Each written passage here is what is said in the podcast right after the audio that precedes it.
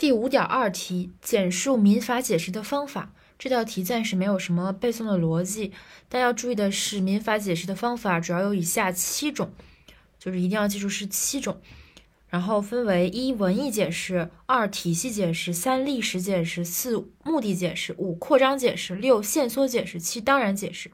此外，还有合宪性解释、比较法解释和社会学解释等民法解释的方法。首先，第一个是文艺解释，因为文艺解释是一个基础的解释方法，法律解释必须以文艺解释为出发点，所做的解释不能超过条文可能的文艺的范围。这里给出了一个限定，就是所做的解释，不管是用什么样的解释方法。都不能超过条文可能的文艺的范围。第二点是体系解释，我们可以理解成是一个比较宏观方面的解释。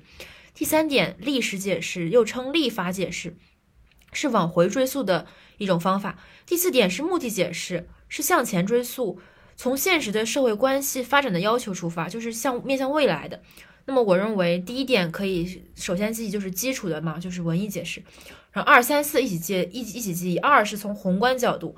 三呢是从过去，就是历史解释；四呢是面向未来，就是目的解释。那么一文艺解释是基础，二体系解释是宏观，三历史解释是过去，四目的解释是未来。一二三四就备注了。然后第五点是扩张解释，第六点是限缩解释。那么这两个解释也非常好记，一个是扩张，一个是限缩，都是在文艺的基础上进行扩张和限缩的。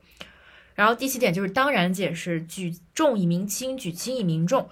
这样的话，一自己来记忆文艺解释，二三四体系宏观历史过去目的未来，五六扩张限缩，七当然解释，这样七个解释方法就记住了。然后另外还有核线性解释、比较法解释和社会学解释，额外记一下。